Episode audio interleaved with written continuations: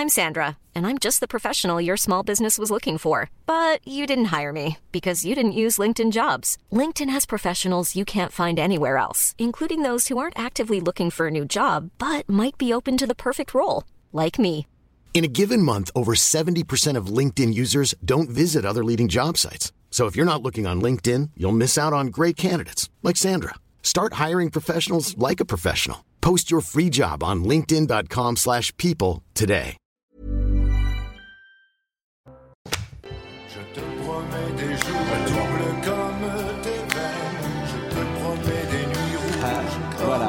Voilà, ce qu'on devrait tous les soirs euh, chanter à nos fiancés ou à nos, soit hommes ou femmes. Voilà ce qu'on devrait dire chaque jour qui passe. Vous savez pas ce que vous faites? Ce que je, m'adresse à vous là. Bonsoir d'abord, Monsieur Georges Fenech, euh, Geoffroy Lejeune, Gilles William Golnaden, Olivier D'Articole. Je te promets, voilà, je te promets. Voilà ce qu'on devrait tous dire euh, et qu'on ne dit pas toujours et on le dit parfois trop tard. Alors, parce que je suis désolé, promesses, non, hein, il est arrivé que vous disiez du mal hors antenne de Jean-Jacques Goldman. Je précise que c'est lui qui a écrit la chanson. J'ai dit du mal de Jean-Jacques. Il est arrivé.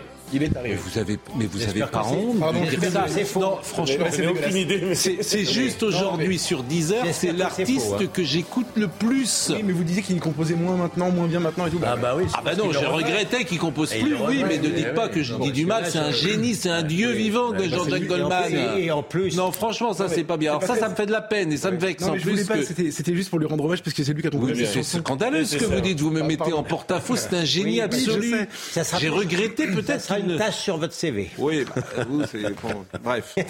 Euh, on est en direct de Saint-Barthélemy. Ah bon et on est avec euh, une fan euh, de Jean-Jacques, euh, de Johnny Hallyday, et qui est précisément, parce que c'est ça qui est merveilleux aujourd'hui techniquement, euh, avec les smartphones, on peut faire des FaceTime, comme on dit, ou des liaisons euh, formidables. Et Catherine Couturier, que je salue, est en direct dans le cimetière de Johnny. Et je voulais vraiment...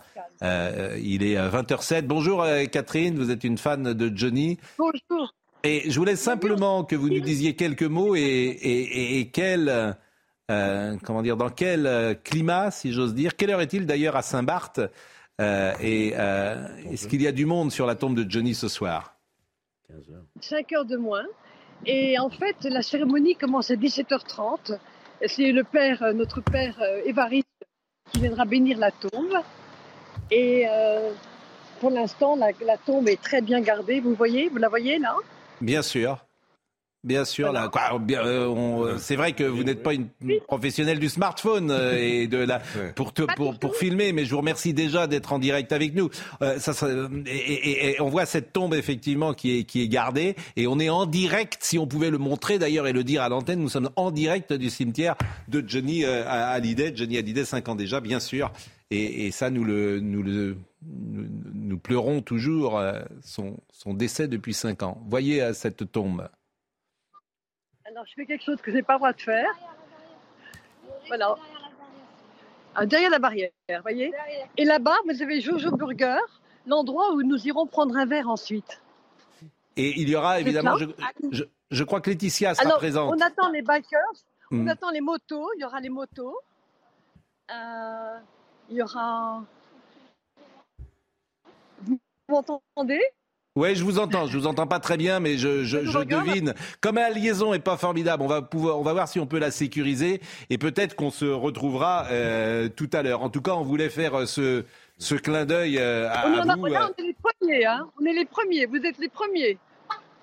Eh ben, écoutez, euh, vous êtes en direct à- avec nous et euh, merci Catherine Couturier d'être en direct donc de Saint-Barthélemy. Et puis on essaiera avant la fin de cette émission de vous refaire euh, un, petit, un petit coucou, si j'ose dire. Emmanuel Macron. Chaque jour, Emmanuel Macron m'étonne. Ça, je peux pas vous dire. C'est un homme, c'est un président de la République dont je n'ai pas la, je n'ai pas la clé. Aujourd'hui, je me dis mais qu'allume- qu'allume-t-il un feu aujourd'hui sur euh, le climat, non pas sur le, non non pas sur l'immigration d'ailleurs, mais sur euh, le devoir de mémoire. Le régime de la collaboration dispose toujours d'héritiers. C'est ce qu'il a dit aujourd'hui. Il a tenu un discours euh, au camp des Milles à Aix-en-Provence à l'occasion du dixième anniversaire du mémorial. euh, du mémorial. Le chef de l'État a tenu un discours sur le devoir de mémoire et a taclé les héritiers de la collaboration qui falsifie le passé visant implicitement Éric Zemmour. Qu'est-ce qu'Emmanuel Macron a à gagner ce soir, aujourd'hui, dans la France telle qu'elle est, avec le bilan qui est le sien, bilan énergétique, bilan euh, économique, bilan politique, cette France qui tous les jours est fracturée, qu'est-ce qu'il allume tout seul un feu Président de la République alors qu'il est là pour rassembler les Français? Est-ce que tous les jours Emmanuel Macron euh, va dire quelque chose qui divise les Français? Donc je, moi je, suis, je, n'ai plus la clé. Et je pense que beaucoup de gens euh, peut-être ne l'ont plus non plus. Je vous propose de l'écouter, Emmanuel Macron, et on en parle ensemble. Le régime de la collaboration continue, malgré tout, de recruter des adorateurs et il dispose toujours d'héritiers. Sachons ouvrir les yeux sur la montée de la xénophobie et de l'antisémitisme. Tendons l'oreille aux résurgences du racisme. Ne soyons jamais dupes des habits neufs que les mêmes idéologies de division adoptent pour nous leurrer. C'est le problème euh, de la France, la collaboration de 40 aujourd'hui? Hmm, Non. C'est le problème hmm. numéro un qu'a la France? D'abord, les, comparaisons de ce genre euh, ne sont pas recommandées, encore moins recommandables. Ensuite, il reste quand même dans un flou euh, très artistique, parce que je ne sais pas quand même de qui il parle. Si, par hasard, il parlait de, la droite extrême, euh, je ne suis pas sûr que le mot xénophobie soit bien trouvé, puisque lutte contre l'immigration, et ça n'est pas de la xénophobie. Quant à l'antisémitisme, ça n'est certainement pas la droite extrême qu'il se trouve aujourd'hui, mais euh, au contraire dans le camp opposé. Donc où que je tourne mon regard, j'ai du mal à suivre. Les héritiers de la collaboration. Enfin, c'est pas en campagne électorale. Il y a quelque chose qui me, qui, me, qui me, fascine chez lui. Je suis absolument d'accord avec vous sur le fait qu'il allume un incendie par jour. Georges disait tout à l'heure sur l'immigration, ça c'était hier. Aujourd'hui, il a fait la collaboration. il y a quelque chose qui me fascine encore plus, c'est sa capacité à dire tout et son contraire en permanence. Il y a deux ou trois ans, je sais plus, il était de ceux qui considéraient qu'on pouvait honorer le maréchal Pétain parce qu'il avait été un grand soldat et euh, malgré ce qu'il avait fait pendant la Seconde Guerre mondiale. À l'époque, il y a des gens de son gouvernement ou de sa majorité qui disaient que oui, il fallait comprendre, etc., qu'il y avait au moins un débat historique. Ils sont capables de défendre tout et son contraire en permanence. Et lui, par ailleurs, sur la mémoire, euh, ça se fait l'incendiaire euh, en permanence également.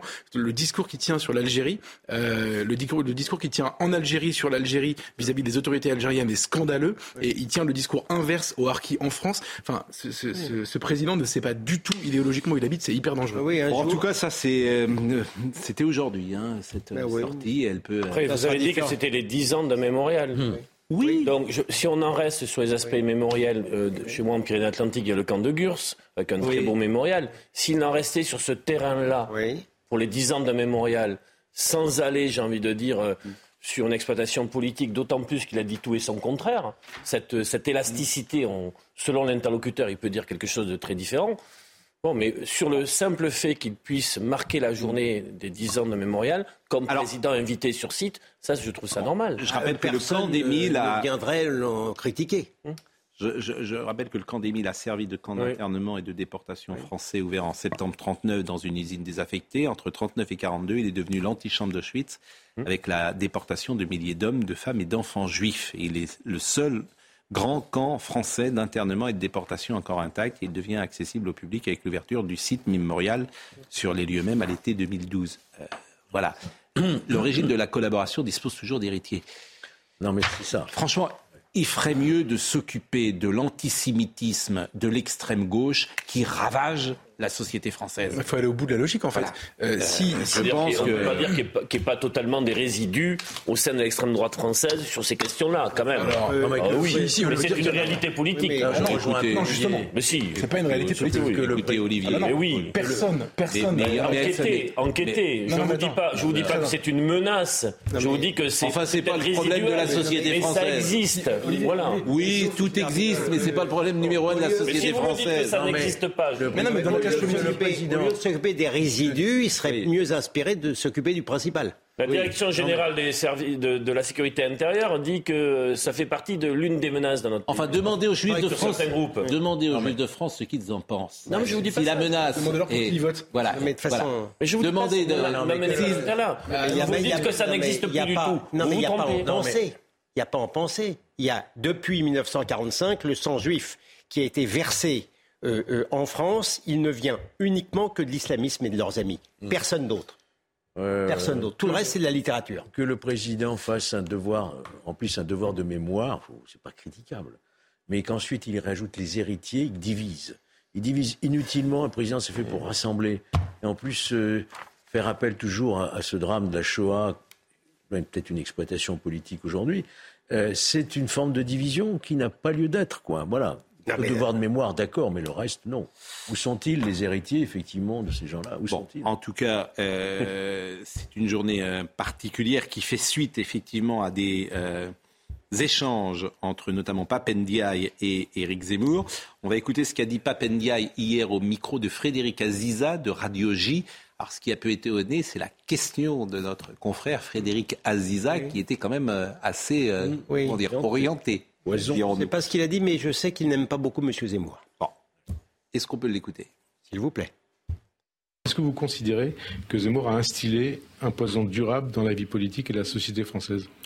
Euh, un poison, il n'y a aucun doute. Euh, durable, j'espère que ce ne sera pas le cas, mhm. mais euh, c'est un, un, polémiste professionnel complètement euh, euh, dévalué à la fois euh, d'un point de vue intellectuel. Lorsqu'on dit que Pétain a sauvé les Juifs, effectivement, je crois qu'on n'a plus grand-chose à dire sur quoi que ce soit et certainement pas sur les sujets d'histoire, ou bien que le capitaine Dreyfus n'était pas si innocent que ça, mhm. d'après d'après Zemmour. Et puis, d'un point de vue politique, ce sont des discours de haine. Il a été condamné à plusieurs reprises pour des propos à connotation raciste. Il n'y a aucun doute sur le sujet il n'a pas sa place euh, en politique. Si on, si on fait de la politique, si on donne à la politique, évidemment, euh, euh, une dimension qui est une dimension éthique, une dimension morale. Il est clair que ce, type de, personnage dans la vie politique est un, poison, un poison lent contre lequel il faut mettre les Français en garde. Mais nous avons également, nous, en particulier du côté de l'éducation nationale, notre rôle à jouer. La morale de M. Ndiaye, euh, c'est d'être ministre de l'Éducation nationale et de mettre ses enfants dans le privé. En revanche, euh, Éric Zemmour euh, a, répondu Mais non, mais c'est vrai, ces gens qui donnent des leçons, c'est toujours intéressant, c'est sa morale à lui. C'est-à-dire que mettre ses enfants dans l'école alsacienne. Bon. Et après de venir donner des leçons aux autres. Mais peu importe, c'est pas grave, il a le droit d'ailleurs. Éric Zemmour, écoutez la réponse, c'était ce matin sur RTL. Je réponds que moi, contrairement à M. Papendaï, je n'attaque pas la France alors que je suis ministre aux États-Unis. Et je ne dis pas que la France, il est difficile de parler des races. Je ne suis pas un intellectuel indigéniste qui dit que la France est raciste parce qu'elle est simplement assimilationniste. Moi, euh, vous comprenez, euh, comme M. Papendaï, la France m'a tout donné. Euh, j'ai pu faire des études euh, passionnantes, j'ai pu avoir des diplômes comme M. Papendai, euh, j'ai pu élever mes enfants très correctement comme M. Papendai, qui les met dans une école privée et qui, et, qui, fait après la leçon à tout le monde. seulement moi, je fais l'éloge de la France. Contrairement à M. Papendai qui, qui passe son temps dans toute son œuvre à cracher sur elle alors qu'elle lui a tout donné. Euh, je vous recommande l'édito remarquable, comme toujours, de Jacques Julliard dans le Figaro euh, aujourd'hui, qui souligne effectivement euh, la personnalité de Papendia et la manière dont il est en train de détruire l'éducation nationale. C'est ce qu'écrit Jacques Julliard, qui n'est pas un homme particulièrement d'extrême droite, me semble-t-il, en tout cas dans son parcours politique. mais, lisez ce papier sur le déclin français. Mmh. Le déclin français, c'est un papier formidable, comme toujours, de Jacques Julliard. Euh, bon, les, certaines critiques que, fait M. Papendiaï sur certaines déclarations de M. Zemmour ne sont pas infondées. Euh, la manière dont il appréhende. J'ai eu, un débat euh, amical on ne va pas reparler de Pétain. Non mais, attendez, vous, vous, vous présentez un passage où Papendia dit des choses sur Zemmour. Alors, on en a parlé 12 minutes. Hum. je veux bien, mais on a... on, a le droit de dire quand même hum. que M. Zemmour n'a pas toujours été extrêmement bien inspiré historiquement. Moi, je l'ai toujours dit. Hum. Euh, bon, j'ai le droit quand même d'avoir des divergences avec mais, M. Zemmour et Eric. Mais vous avez le droit, mais comme on l'a dit 12 minutes, toi. Oui, mais comme vous nous présentez le passage... Le traité de poison. Ayant dit cela, non mais ayant dit cela, s'il y a une personne en France qui est mal inspirée pour critiquer M. Zemmour, c'est M. Papendiaï en matière de racisme. M. Papendiaï est un monsieur qui a dit que lorsqu'un blanc est agressé, ça n'est pas du racisme parce qu'il appartient au peuple dominant. Si ça, c'est pas du poison violent, si ça, c'est pas du racisme, j'ai des problèmes de vocabulaire. Voilà. Bon, euh, Eric, euh, Emmanuel Macron a parlé d'immigration et euh, a dit hier dans Le Parisien que l'immigration, la France était une terre d'immigration historique. Euh, c'est une interview qu'il a donnée euh, ce, ce week-end. La France a toujours été une terre d'immigration. Ça fait partie de notre, de notre ADN. C'est la force de notre pays. On, on, a toujours eu besoin pour notre économie. Euh, réponse là aussi. Oui, c'est évidemment une contre-vérité historique. Très peu. Mais ce qui montre aussi euh, l'absence de profondeur historique d'Emmanuel Macron, qui a une culture générale qui est manifestement qui va pas au-delà de 1850. Bah, malheureusement, je pense que là c'est du mensonge pur et dur parce qu'il oui, le sait, il est trop intelligent pas... pour ne pas le savoir quand même. Euh... Il avait parlé de. Il était allé en Algérie, il avait parlé de crimes contre l'humanité. Donc voilà, le, le rapport d'Emmanuel Macron et de l'histoire. En même temps, euh, Geoffroy a raison. Il, il, parle de crimes contre l'humanité, mais il parle en même temps de rente mémorielle, qui est une mm. très bonne formule pour ouais. parler des Algériens. Donc il dit tout et son contraire. Oui, je, je souscris à ce, à ce, que vous dites. Mais en revanche, euh, Éric Zemmour lui a répondu euh, sur la France d'Emmanuel Macron et sur l'immigration. Mais la France d'Emmanuel Macron ne se contente pas d'accueillir le tiers-monde, elle veut également devenir le tiers-monde. Non, Monsieur Macron, la France n'est pas une vieille terre d'immigration. La France a 1500 ans. Elle n'accueille des immigrés que depuis 150 ans. Et vous ne pouvez pas dire, Monsieur Macron, que les immigrés sont tous pareils. Les immigrés européens du XIXe et du XXe siècle n'ont rien à voir avec les immigrés maghrébins et africains d'aujourd'hui. Que le, peuplement de notre pays, euh, d'ailleurs les Gaulois n'ont pas existé, ouais. nos ancêtres les Gaulois, c'est beaucoup plus complexe ça, sur le mouvement de population, de peuple même, c'est une évidence. Euh, Est-ce qu'on va pouvoir aller vers le débat sur l'immigration en, évitant deux écueils? Euh, L'écueil qui pourrait donner euh, à dire qu'il n'y a pas de sujet, pas de question et pas de choses à réfléchir, à penser, parce qu'il y a un sujet.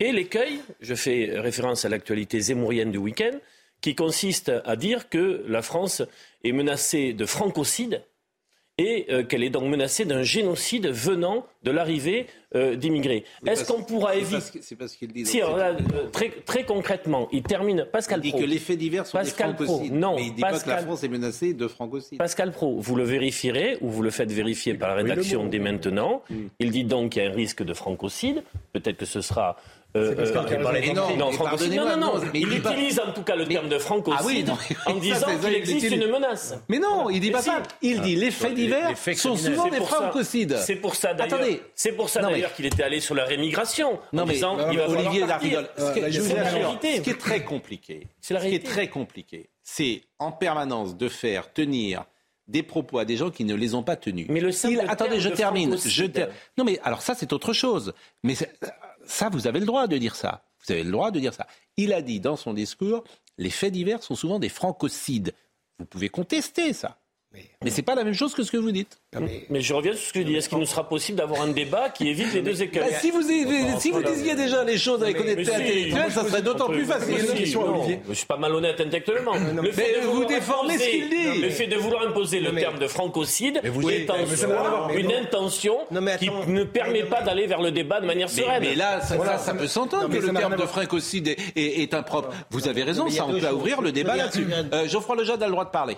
Si. Pardon. Non, mais en fait, Pascal a Et Georges Fedek aussi. Oui. Francocide et migration, ça n'a rien à voir dans la bouche d'Éric Zemmour. C'est-à-dire que francocide, c'est une manière pour lui de nommer un fait de société qui, ce qui sont euh, les agressions récurrentes de jeunes issus de l'immigration contre des jeunes Français. Ça, c'est le, ça, c'est le, ou d'ailleurs de jeunes étrangers, euh, mineurs isolés et compagnie. C'est une partie du problème. Parlons juste d'immigration, parce que tu veux éviter deux écueils, c'est-à-dire celui de Macron et celui de Zemmour. Qui s'approche le plus de la vérité entre Macron qui dit l'immigration est dans notre ADN, il y a toujours eu une immigration de travail, donc moi, je te renvoie à l'époque où il y a où de Louis VI le Gros, par exemple, parce qu'il y avait une immigration de travail, François Ier, enfin voilà. Est-ce que c'est lui ou est-ce que c'est Zemmour qui dit oui. depuis 150 ans, l'immigration est chez nous et depuis On connaît la réponse. Georges Fenech. bah non, on connaît la réponse. Georges Fenech. Georges Fenech. Euh, oui. C'est vous c'est moi. Oui, euh, oui c'est le numéro 1. Vous avez demandé la parole. Oui. Ah, c'est ah oui, parce qu'il y a deux Georges Fenech. Oui, oui, c'est pour ça. Alors, celui, c'est qui C'est le Georges Fenech qui est ultra ce soir ou c'est le modèle Oui. Euh, vous voulez que je vous parle de quoi? De ce qu'a dit. Vous vouliez parler non, mais parce que là, on, peut pourrait faire une, une, très grande émission, parce que si oui. on a des raccourcis sur un sujet aussi grave, mmh. c'est difficile. Moi, je voudrais simplement dire en chapeau, tous les immigrés ne sont pas des délinquants, qu'il y a voyez, déjà ça commence à, réagir. On peut pas, on peut pas, peut pas avoir un discours. Non, mais vous pouvez dire aussi que Noël c'est le 25 décembre, quoi. Je veux dire, bien sûr que tous les. mais on est obligé de le dire au point où on en est. Par contre, non, tu, non. ça peut faire sans. Non, mais on peut faire sans. Vous vous sentez obligé de le dire. Je suis pas obligé, je le sais. Mais, tout le monde le sait. Mais ce qui est intéressant, c'est la pression quand même. tout le monde le sait. Sauf qu'aujourd'hui, Georges, vous allez réfléchir à ce que vous allez dire et on va revenir à vous. Vas-y, je dis rien. Je dis rien. Tu peux pas m'empêcher d'avoir un langage corporel. Bah, sauf que euh, aujourd'hui, il y a un seuil de tolérance qui a été dépassé. Hmm. On n'est pas en capacité d'accueillir davantage d'immigrés et que tout est fait pour une politique immigrationniste aujourd'hui. Et ça, je ne peux pas l'accepter. On va marquer une pause et on donnera la comme parole. Comme par hasard, quand Mais on a entendu que vous. Elle arrive bien la pause. Elle arrive comme par hasard. Bon, vous avez un très joli polo qui me rappelle celui de Georges Brassens à Bobino. Vous aussi, vous trouvez oui, oui, oui. En 72 pour un de ces derniers euh, Bobino. ça vous va vraiment bien. Voilà comment on me traite ici sur ce plateau. C'est tout. ça se passe de non, tout non, je vous assure. Les Français vous jugent. C'est les, ah, ça vous va d'ailleurs, ça vous va ravir. Non, je suis pas mécontent, figurez-vous. Je trouve que ça vous rajeunit. Pour autant que ce soit nécessaire. La pause, de parole, hein. la, chut, la pause et à tout de suite. Il est 20h29, Isabelle Pipoulot. Le pic de l'inflation n'est pas encore passé. La hausse des prix durera encore quelques mois. C'est ce qu'a déclaré le ministre de l'économie et des finances. Bruno Le Maire s'est exprimé ce matin au micro de France Inter. Selon lui, les estimations prévoient une décrue de l'inflation vers la mi-2023, notamment grâce à la baisse des prix des matières premières. Le tribunal administratif de Nice a rejeté le recours du commerçant canois privé de son emplacement au marché de la ville. Il lui a été retiré par la mairie en raison de l'agression commise par son fils de 14 ans sur une femme âgée de 89 ans. Fin novembre, le fils du commerçant et un autre mineur ont été reconnus coupables de vol accompagné de violence. La sanction pénale sera prononcée le 28 juin. Et puis Vladimir Poutine a roulé sur le pont de Crimée, partiellement détruit en octobre. Il s'agit de sa première visite dans la péninsule annexée depuis le début de l'offensive russe contre l'Ukraine. Le président russe a ainsi pu s'entretenir avec des ouvriers et faire un point sur l'avancée des rénovations du pont.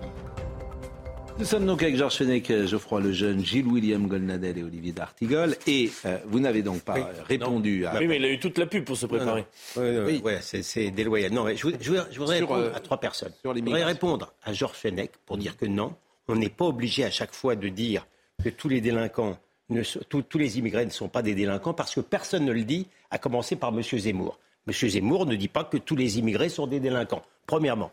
Deuxièmement, à M. D'Artigol, oui, moi je suis pas fou des barbarismes. Je suis pas fou des barbarismes, je suis pas fou du mot féminicide et je suis pas fou du mot francocide. Mais si on accepte féminicide, je vois pas au nom de quoi on n'accepterait pas francocide. Et je voudrais dire aussi à M. Macron, en dehors de ce que a très bien dit euh, euh, Geoffroy Lejeune sur le fait que y avant 1870, c'est pas vrai, il n'y avait pas, il avait pas d'immigration euh, classique et naturelle. La grande différence avec avant, l'immense différence, c'est la masse c'est le nombre et c'est son caractère irrégulier et qui est maintenant totalement insupportable pour les Français. Tout le reste, c'est de la littérature. il y a une chose qu'on peut ajouter à ça aussi, c'est que les, depuis que l'immigration existe, en effet, il y avait une immigration de travail, les Italiens, les Polonais, etc. Depuis 50 ans, c'est une immigration de peuplement. Ça fait une énorme différence aussi. Bien sûr, évidemment.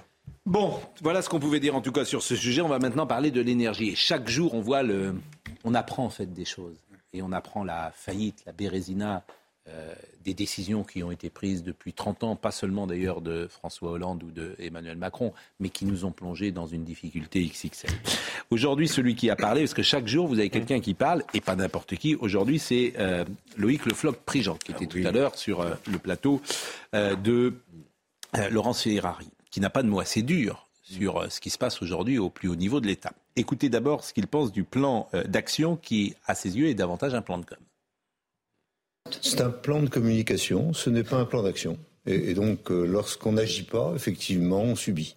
Et euh, qu'est-ce qui va arriver? Ben, On peut mettre des cierges à la Vierge Marie euh, pour Noël, en disant on va avoir un hiver confortable grâce aux cierges qu'on met, mais c'est à peu près ça qu'on fait. Hein? C'est-à-dire qu'on est en train d'essayer de préparer les, les Français à la pénurie, sans faire quoi que ce soit pour lutter contre la pénurie depuis très longtemps, mais encore plus depuis quelques mois.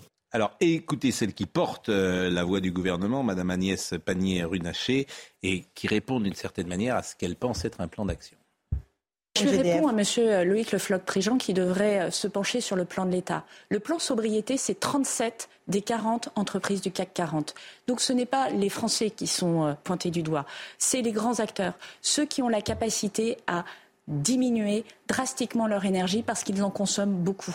Et là aussi, ce n'est pas les processus de production qui sont visés, c'est les locaux tertiaires, c'est la chaleur dans les bâtiments, c'est l'utilisation de l'eau chaude sanitaire, c'est l'éclairage. Ce sont tous, c'est même les dépenses d'énergie liées au numérique. Donc ça, c'est pour les entreprises. Mais ce qui m'a intéressé également, c'est Loïc Le Floch-Préjean a parlé de l'énergie des particuliers, des économies possibles. Et en gros, vous allez l'entendre, il dit, ça représente rien du tout. Et là, on est dans le même système avec le gouvernement qu'avec le Covid. C'est-à-dire qu'on responsabilise, on culpabilise monsieur et madame tout le monde, on leur dit que c'est de leur faute, qu'ils doivent changer. On, on entre d'une certaine manière dans les appartements, dans les maisons, pour dire vous devez être à 19 degrés, vous ne devez pas prendre de douche, etc. Et c'est un climat général qu'on avait vu avec le Covid. Et en fait, la grille de lecture est la même. Pour le climat, c'est pareil. Et pour le climat, c'est pareil. Juste, un mot, juste un mot. Quand elle dit euh, un plan d'action de sobriété, je ne pense pas que Loïc Le parle de ce plan d'action de sobriété. Nous, on veut un plan d'action énergétique, de la mm. fabrication d'énergie, mm. et pas de la récession énergétique. Mm. Vous comprenez? C'est ça, on, a l'impression vraiment que on, nous fait croire aujourd'hui qu'on ne peut rien faire et qu'il faut euh, baisser le, radiateur. Non. Bah, en, tout cas, tous et ceux qui sont. Le était formidable quand il a expliqué qu'en réalité, une centrale nucléaire, on peut la construire en 5 ans. Mais exactement. Et pas en 15 ans. Mais c'est ce qu'il a dit. que les Chinois la construisent en 5 ans avec notre technologie et nos ingénieurs. Et le PR, il dit on peut l'ouvrir demain. Ouais. Mais avec les règlements euh, qui sont. Euh, hum trop important, sans doute. On, ne peut pas. Moi, j'ai écouté Yves Bréchet, je l'ai déjà, qui est un haut commissaire. On l'a entendu déjà deux fois ici. Je ne vais pas le repasser tous les jours. De trop rapide. voilà, Yves Bréchet, c'est des professionnels. Et maintenant, écoutez Loïc Le Floch présent. Il a été euh, PDG d'EDF. Il sait de quoi il parle. Il fait pas de politique. Bon, donc je crois un peu plus peut-être que Madame Pannier-Runacher qui fait que de la politique et, qui est effectivement au service d'une d'une doxa et d'une parole euh, qu'elle euh, prend sans doute ou à Matignon ou à l'Élysée. Écoutez sur l'énergie donc des particuliers et les économies possibles. Quelle est euh, la part euh, que nous pesons, nous, dans les consommateurs, euh, dans la consommation d'électricité par rapport aux entreprises? On a peanuts, peanuts, 1%, c'est rien. C'est rien. Vous pouvez effectivement continuer. On peut arrêter de se laver pendant un mois, ça ne changera rien. aucun problème. Il ne se passera rien. Non, il se passera rien. Il se passera rien. C'est exactement comme les, gens qui disent ah là là la, centrale nucléaire alors de Saporidja elle va rien. Il n'y a, pas, a pas de conséquences. C'est-à-dire qu'il faut arrêter de raconter des bêtises et de les croire. Alors, si jamais les politiques continuent à raconter des bêtises, soit ils n'ont pas fait de sciences physiques et mathématiques, c'est embêtant, parce qu'il y en a quand même un grand nombre, soit c'est volontairement qu'ils racontent des bêtises, et, là, bon, bah, il faut que le peuple pour nous maintenir dise, voilà, il y a un problème. Dans un état d'infantilisation permanente Comme c'est pour ça que j'ai indiqué euh, lors de cet article que, que, vous avez cité sur Atlantico, on, on rejoue le Covid. On infantilise. Bon, je crois que pour Mme Pannier-Runacher, c'est les deux. C'est-à-dire que c'est un mélange d'incompétence et puis euh, de... Oui, mais c'est la seule bonne nouvelle de la crise énergétique. Il y a dix ans, on ne pouvait pas parler du nucléaire. Ou alors, si vous en parliez, vous sortiez de la réunion publique avec sur une poutre euh, des plumes et du goudron. Là, depuis quelques jours, des voix autorisées qui mmh. connaissent parfaitement cette filière, qui était un joyau d'industrie française, s'expriment. Ils ne sont pas d'un dogmatisme, ils sont d'un factuel. Ils disent voilà ce qui s'est passé, voilà pourquoi nous en sommes là, et voilà ce qu'on pourrait faire. et ça, et, je pense que, justement, ces interventions sont, amènent au débat. Les écolos contre le nucléaire, écoutez euh, Monsieur Le Floch-Préjean. On était les premiers sur les réacteurs à neutrons rapides. L'idée des écolos, c'était de dire attention, il y a les déchets. Et donc les physiciens, depuis l'origine, disent il faut essayer d'avoir le cycle complet, que explique très bien Bréchet, et par conséquent essayer de voir comment on réutilise les déchets. C'est ça le sujet. Hmm. Bon. Et là, il y avait une obsession, il faut arrêter le nucléaire, donc il faut arrêter ce programme parce que ça enlève un des arguments que j'ai, qui est bon. deuxième, deuxième chose. Après, on arrête Fessenheim. Fessenheim, c'est euh, c'était une partie, c'est pas énorme, mais c'est pas une partie. Bon. Et il fallait absolument arrêter Fessenheim en disant du mal de Fessenheim. Comment on pouvait dire du mal? C'est la plus vieille. Trop vieille. En quoi, en quoi? Alors c'est une crise de jeunisme, mais à quoi ça rime Où est mon point de vue? Flamanville 3. Aujourd'hui, on peut, le, on peut le mettre en route. On pourrait l'ouvrir. Mais bien sûr. Bien sûr. Il suffit simplement que les, que les, réglementeurs arrêtent de dire n'importe quoi. Sur les, les sept réacteurs euh, qui ont été arrêtés. Bon, alors il y en a un ou deux qui vont reprendre, qui sont en train de reprendre. C'est pour ça qu'on dit il y a des réacteurs qui reprennent. Mais les cinq autres, on peut les reprendre tout de suite. Ils ont, ils ont fonctionné avec 3 mm de, euh, de corrosion sous. pourquoi, pourquoi soudain on trouve la corrosion? Pourquoi? Parce qu'il se trouve que les instruments non destructifs sont arrivés en fonctionnement il y a quelques, il y a, quelques mmh. années. Et soudain, il y a eu le nouveau, les nouveaux euh, euh, ayatollahs de la sûreté nucléaire qui ont dit on va utiliser ça pour regarder. 3 mm sur 5 cm. Dans le circuit secondaire, aucune importance. Ah non, on arrête tout. Vous croyez qui? Madame Pannier-Runacher qui a fait l'ENA et qui savait même pas qu'une centrale nucléaire existait il y a encore euh, un an parce qu'elle était au ministère de l'économie et des finances et qui est un haut fonctionnaire ou euh, Monsieur Le Floch-Préjean qui a dirigé EDF euh, e et dont c'est le métier. Vous croyez qui? Mais, c'est pas une question de croire. Moi, je dénie, je dénie le droit à Madame Pannier-Runacher de parler de quoi que ce soit puisqu'elle appartient à un gouvernement qui a saboté le nucléaire. C'est une question de parole. Moi, très sincèrement, je le lui dénie totalement. Maintenant, pour faire un mot pour répondre à, mon ami d'Artigol, c'est vrai maintenant, on, peut parler du nucléaire, on a le droit. Sauf que c'est dommage parce qu'on parle de, feu, si j'ose dire, le nucléaire.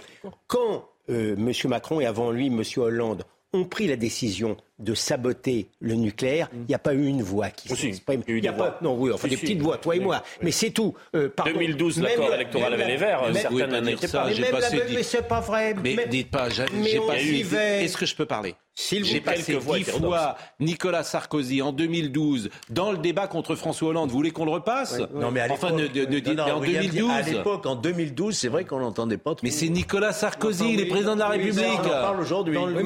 Enfin, pourquoi vous dites ça, Il n'y a pas eu une levée de bouclier de la droite. Il n'y a pas une levée de bouclier de la droite en disant vous nous sabotez l'industrie nucléaire. Ça n'est pas vrai. Il y a eu 30 ans de ça n'est pas vrai. Avant, Sarkozy se battait contre ça. C'est d'ailleurs pour ça qu'il a perdu. Nicolas Sarkozy, enfin, je veux bien qu'on le repasse. Non, mais je bien le passer tous les jours. Mais attendez, Pascal. Non, ce que dit William, c'est qu'à cette époque, il n'y a pas eu de levée de bouclier. Aucun débat. Aucun débat. C'est vrai. Juste, moi, je peux, parce que vous parlez d'incompétence et dans certains. D'abord, c'est pas vrai ce qu'il dit. C'est pas vrai du tout. Je veux dire. Non, il y a eu un très grand débat. Je me souviens de. Mais oui, mais vous avez oublié. J'y peux rien.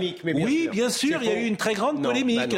Et les gens de droite, effectivement, sont montés au créneau. Je suis désolé de vous J'ai souvenir, Pascal, et notamment le président de la République. J'ai souvenir, Pascal, parce que c'est notre vie politique. J'ai souvenir qu'en 2012, quand l'accord électoral vert PS tombe, les voix euh, très marginales à gauche ou dans le pays qui montaient au créneau pour euh, défendre le nucléaire, mm. elles en prenaient plein les dents, ah, dans une ambiance détestable, et souvent les gens se sont euh, auto-censurés. Dont la CGT nucléaire, dont la CGT nucléaire. Bien sûr, mais alors c'est pas le sujet. Alors écoutez, parce que Madame Pannier-Runacher, qui en fait, et c'est le problème, je trouve qu'elle incarne Madame Pannier-Runacher, j'ai rien contre elle, mais elle sait pas de quoi elle parle comme 9 ministres sur 10. Autoritarisme et amateurisme. C'est-à-dire que c'est des gens Autoritarisme qui, ne connaissent rien. Il n'y a pas que ça, Pascal, si je me et, qui parlent.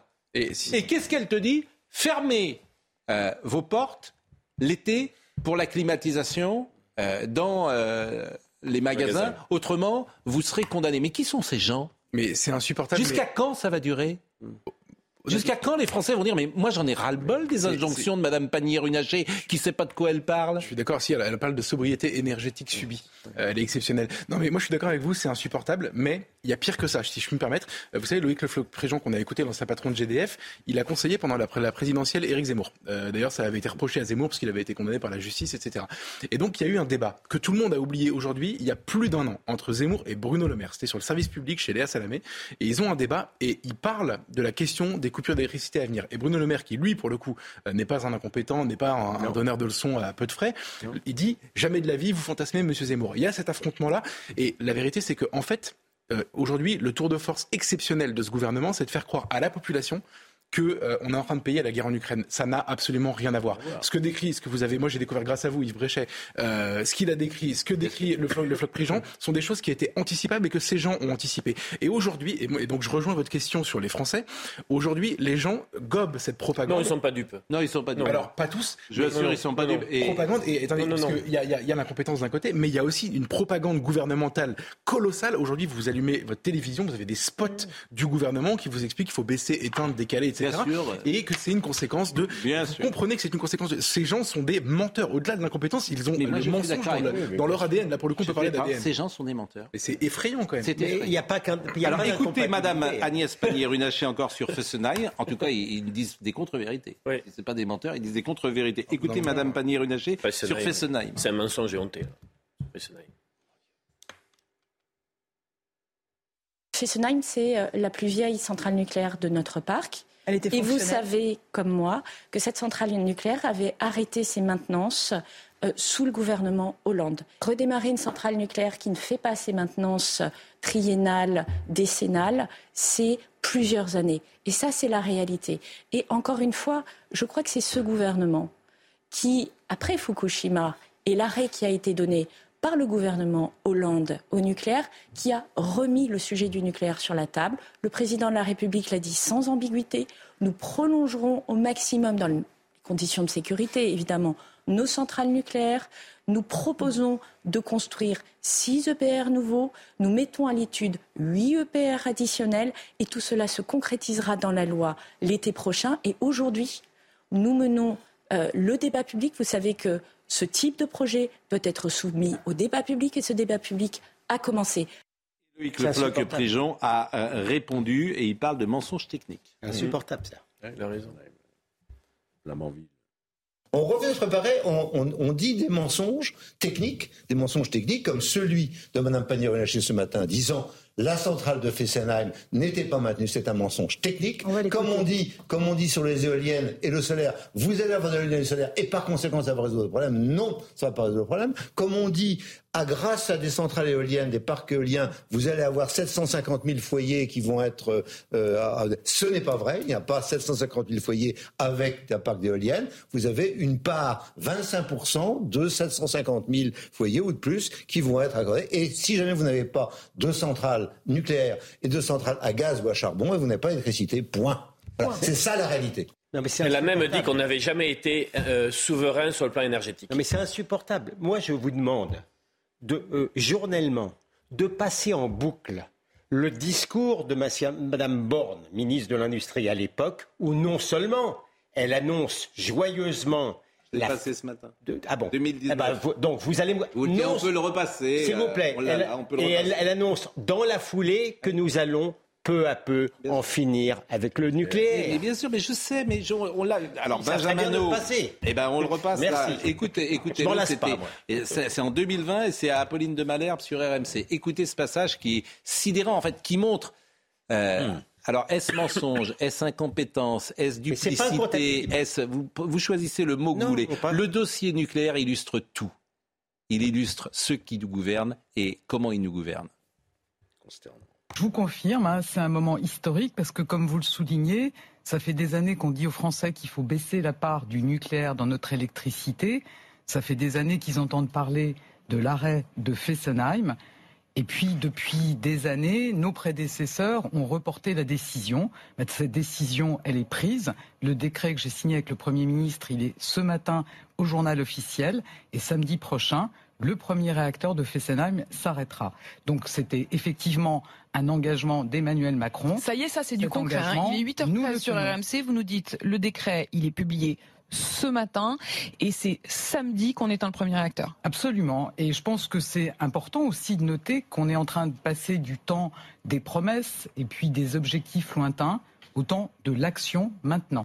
C'est formidable parce qu'en 2020, elle est toute contente de nous dire c'est nous le gouvernement qui a pris cette décision. Maintenant, la même, nous dit c'est François Hollande. Mais qui sont ces gens Il y a un moment quand même, qui sont ces gens?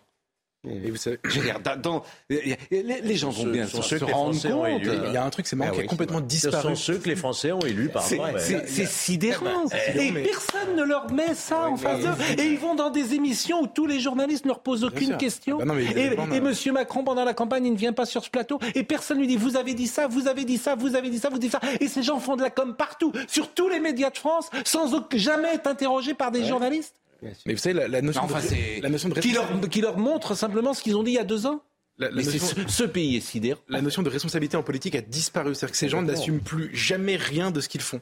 Et moi, ce qui me sidère. Enfin bon, il faut dire aussi que ça tombe pas du ciel. Elle le fait, elle le fait joyeusement mm. pour complaire à M. Hulot ou à Madame Duflot, mais la réalité. Non, mais ce que je veux dire, aujourd'hui, elle nous dit que c'est la force de Elle nous dit aujourd'hui que c'est François Hollande a été toute heureuse de l'annoncer. Ouais, mais... De nous dire c'est nous. Non, mais Après, vous vous étonnez des taux d'abstention aux élections. vous vous étonnez qu'il n'y a pas de majorité à l'Assemblée, que le débat est nivelé. Enfin bon. Mais c'est pour montrer comment les écologistes ont combattu l'environnement. C'est ça aussi qu'il qui faut voir en face. Alors, dernier passage de Mme euh, Pannier-Runacher, c'est la souveraineté énergétique n'a jamais existé. Alors ça, c'est ah c'est la cerise sur le On était exportateur d'énergie. C'est un mythe. On l'exportait. C'est un mythe. Euh, non, mais c'est formidable. À ce niveau d'incompétence, là, on est, on est au sommet. Nous n'avons jamais été souverains en matière d'énergie, je tiens à le rappeler. Jamais. Depuis Même des quand années. nos centrales nucléaires fonctionnaient euh, Mais bien sûr, nous apportons deux tiers d'énergie fossile. Et nous en apportons moins aujourd'hui qu'il y a 20 ans. Donc en fait, ce mythe de l'indépendance énergétique relève du mythe. Et précisément ce que fait le gouvernement, c'est de construire cette indépendance énergétique en développant des énergies renouvelables et en développant du nucléaire souverain à 90%, mais on était exportateur et nous étions à l'échelle mondiale le pays référence sur cette technologie et cette filière industrielle. On a exporté d'ailleurs. Référence. Hein. Et le prochain drame, c'est les énergies renouvelables, hein, parce que ça ne marchera pas du tout pareil. c'était d'autant plus précieux que c'était rare, la référence industrielle. on a même voulu empêcher les recherches en matière de gaz de schiste, par exemple. Oui, mais pas l'exploitation. C'était à la fin du quinquennat de Sarkozy, absolument. Mais oui, on a empêché sur, la sur, la fracturation. Sur la fracturation. Et, ça, c'était la droite. Hein. Et quand je parle, et quand, la droite. Hein. Et quand je parle d'incompétence, Louis Le Prigent a dit aussi que l'économie énergétique des 37 entreprises du CAC 40 va se faire au détriment de la production en France et donc des salariés français, parce que tous détiennent des sites à l'étranger, et ils vont les faire tourner davantage à l'étranger. Incompétence pour des raisons idéologiques de ceux qui nous gouvernent. Mais tout est comme ça. Tout est comme ça. Hmm. Donc vous avez des gens qui sont des amateurs. Et, ce qui était intéressant et qui précipitent le pays chaque jour un peu plus le dans l'abîme. C'est qu'il nous a bien expliqué que nos ingénieurs, hmm.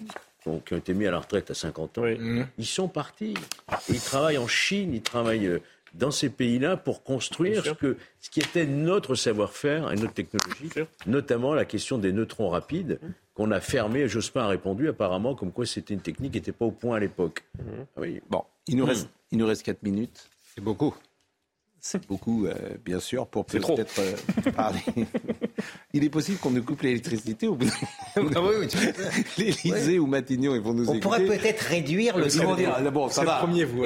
L'Élysée, Matignon, ils vont dire, oh non, on va couper le... Mais on ils va vont nous faire réduire le temps d'émission, vous verrez. bien sûr, c'est possible, parce que... Voilà, ça... Ah bien sûr. Non, mais ce que je trouve formidable, je le répète, c'est que tous ces gens vont sur des plateaux de télévision, à aucun moment, on leur montre ce qu'ils ont dit.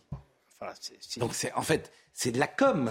Donc euh, tu vas sur des plateaux de télévision pour faire. Les pour sont légitimes politiquement, Monsieur Pro. On les a Ils ont été élus par les Français. Mais moi je ne conteste pas ça. Non, non, mais je me permets de ne, le Je ne remets pas en cause leur légitimité. Non, non, non, je, dis que manifestement, ils remettaient en cause le bon goût des Français. Je dis, bah, Madame Pannier-Runacher, ah quel est son CV pour parler de ce dont elle parle? Quelle est sa légitimité? Les, ils ne sont pas tous des experts, vous le savez bien. Bah, oui, bah, ça serait bien quand même qu'ils le soient de temps en temps. Euh, Johnny Hallyday, est-ce qu'on va être de nouveau... Euh, on a commencé cette émission, on était en direct du cimetière de Saint-Barth. Parce qu'il y a des choses très émouvantes. Il y a des, il y a des gens qui prennent l'avion, qui économisent pour aller euh, sur la tombe de Johnny et qui étaient des fans de Johnny. Alors, je voulais simplement vous faire écouter trois ou quatre petites chansons ah. que nous avons classées de Johnny parmi celles que nous préférons. C'est tout à fait subjectif. Celle que nous préférons peut-être, c'est euh, un, duo au Stade de France, sous la pluie, avec Lara Fabian. Ah Et ça, c'est absolument sidérant. Et c'est Requiem pour un fou. Voilà. C'est Requiem pour un fou. On n'a pas les images. On a la voix avec une scénographie spectaculaire. Et elle était sublime, Lara Fabian, parce que elle avait pris un coach vocal pendant des semaines pour se mettre à niveau de Johnny. Parce que chanter avec Johnny Hallyday, visiblement, c'est pas facile. Et écoutez quand elle va prendre sa première mesure, parce que là, fallait pas qu'elle se rate. Écoutez.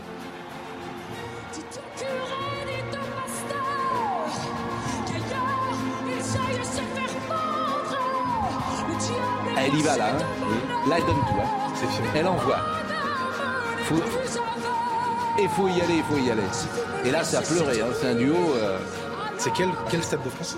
Stade de France en 98. C'est ça, ok. 98. Il est arrivé en, en moto de Bon, ça c'était. Alors, on a retrouvé la ligne. Est-ce que nous sommes en direct du euh, cimetière de Saint-Barth avec euh, une fan, euh, admiratrice de Johnny Hallyday, qui, voilà, Saint-Barth, ce pays paradisiaque.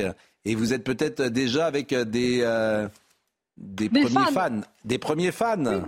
Racontez-nous, dites-nous. Jean-Luc. Jean-Luc, il y a Jean-Luc qui est déjà là. D'autres sont déjà partis au, bar chez Jojo parce qu'il fait tellement chaud. On attend 17h30. Et qu'est-ce qui se passera à 17h30 Alors, le père Évariste de la paroisse viendra bénir le, la tombe. Ensuite, euh, il y a certainement en même temps les, les, les, les motards, les bikers. Les bikers. Et, puis, et puis, juste après ça, on ira tous prendre un verre là-bas chez Jojo. Jojo Burger. Est-ce que vous voyez là-bas? Et Laetitia sera là peut-être Ah oui, bien sûr, elle est là. Elle est là. Elle a préparé tout ce matin avec le père Évariste, euh, hier également. Euh, voilà, elle est arrivée. Eh ben, ce que je vous propose, Catherine, c'est que vous nous tournez des vidéos et puis on les passera euh, demain matin dans notre émission. Il nous reste un petit peu de temps. Merci beaucoup, Catherine, et bonne journée dans ce pays merveilleux qui est Saint-Barthélemy. Merci également à ce monsieur Biker. Euh, il nous reste quelques minutes où euh, on peut entendre une deuxième chanson ou on n'a plus le temps? Allez. bien. Eh bien, la deuxième qu'on pourrait entendre, c'est euh, Vivre pour le meilleur, parce que finalement, c'est un hymne. Je préfère, moi. Vivre, vivre pour le meilleur, ou on, on finira tout à l'heure par Vivre pour le meilleur. Formidable.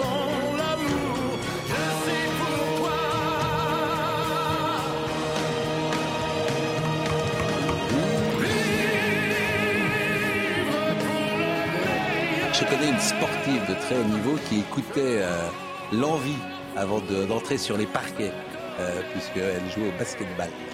Et elle l'écoutait dans le car qui l'emmenait à chaque match, euh, l'envie d'avoir envie, ce qui lui donnait du, punch et du souffle. Voilà, bah ça c'est pareil, vivre. Comment Encore Jean-Jacques Goldman.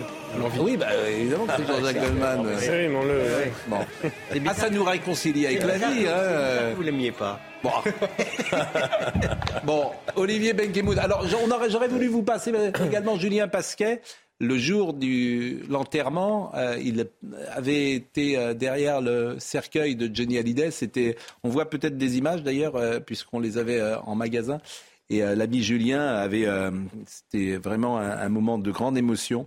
C'était un et moment, euh, Rondo, Jean Reno sur les hommages. Exactement, c'était un moment. Rondo avait dit, et Rondo avait dit, il a sa place entre De Gaulle et Tintin. J'ai trouvé la formule. Voilà, c'était ces images-là. Julien Pasquet avait suivi pour CNews et il y avait eu une journée non-stop. Mm. C'était extrêmement émouvant. Bon, Olivier, on est déjà très en retard, mais c'est comme tous les soirs. J'étais déjà ému.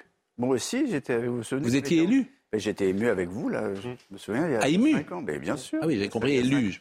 Non, pas élu, ému. Ému. Comme, comme, vous l'étiez. D'ailleurs, on va, on va réécouter tout à l'heure euh, Laetitia Hallyday, parce que je l'ai rencontrée il y a quelques jours avant qu'elle parte à, à, à Saint-Barth, et euh, à l'occasion d'une future grande exposition qui sera consacrée à Johnny, puisque la vie de, de Laetitia maintenant, c'est de se consacrer à l'œuvre de, de, Johnny et la mettre en, en, avant. Puis on va beaucoup parler d'électricité, évidemment. Il y a eu énormément de témoignages. Le Aigle Franck Prigent, ancien patron de, de, d'EDF, il y a eu un artisan boulanger qui était formidable tout à l'heure, qui dit moi j'en peux plus, etc. On va beaucoup, beaucoup, beaucoup parler d'électricité. On nous prend pour des imbéciles, je crois, hein. mais on, on, on, c'est possible, dans un instant. Effectivement. C'est possible, mais bon, manifestement, euh, ce qui est drôle, c'est que bon, le public, mais moi ce qui me frappe, c'est l'espace médiatique qui est absolument atone. C'est-à-dire que l'espace médiatique a tellement peur d'une autre opposition, à droite ou à gauche, qu'elle est 100% macroniste, hmm. en gros. Et quand vous, et quand vous dites que vous, êtes bon, je résume un peu. Ouais, je caricature un petit peu. Bon, à, l'édition Benjamin Do, à la réalisation Henri de Bérindol, à la vision Alice Maillet et au son Yannick Aubin. Rendez-vous demain.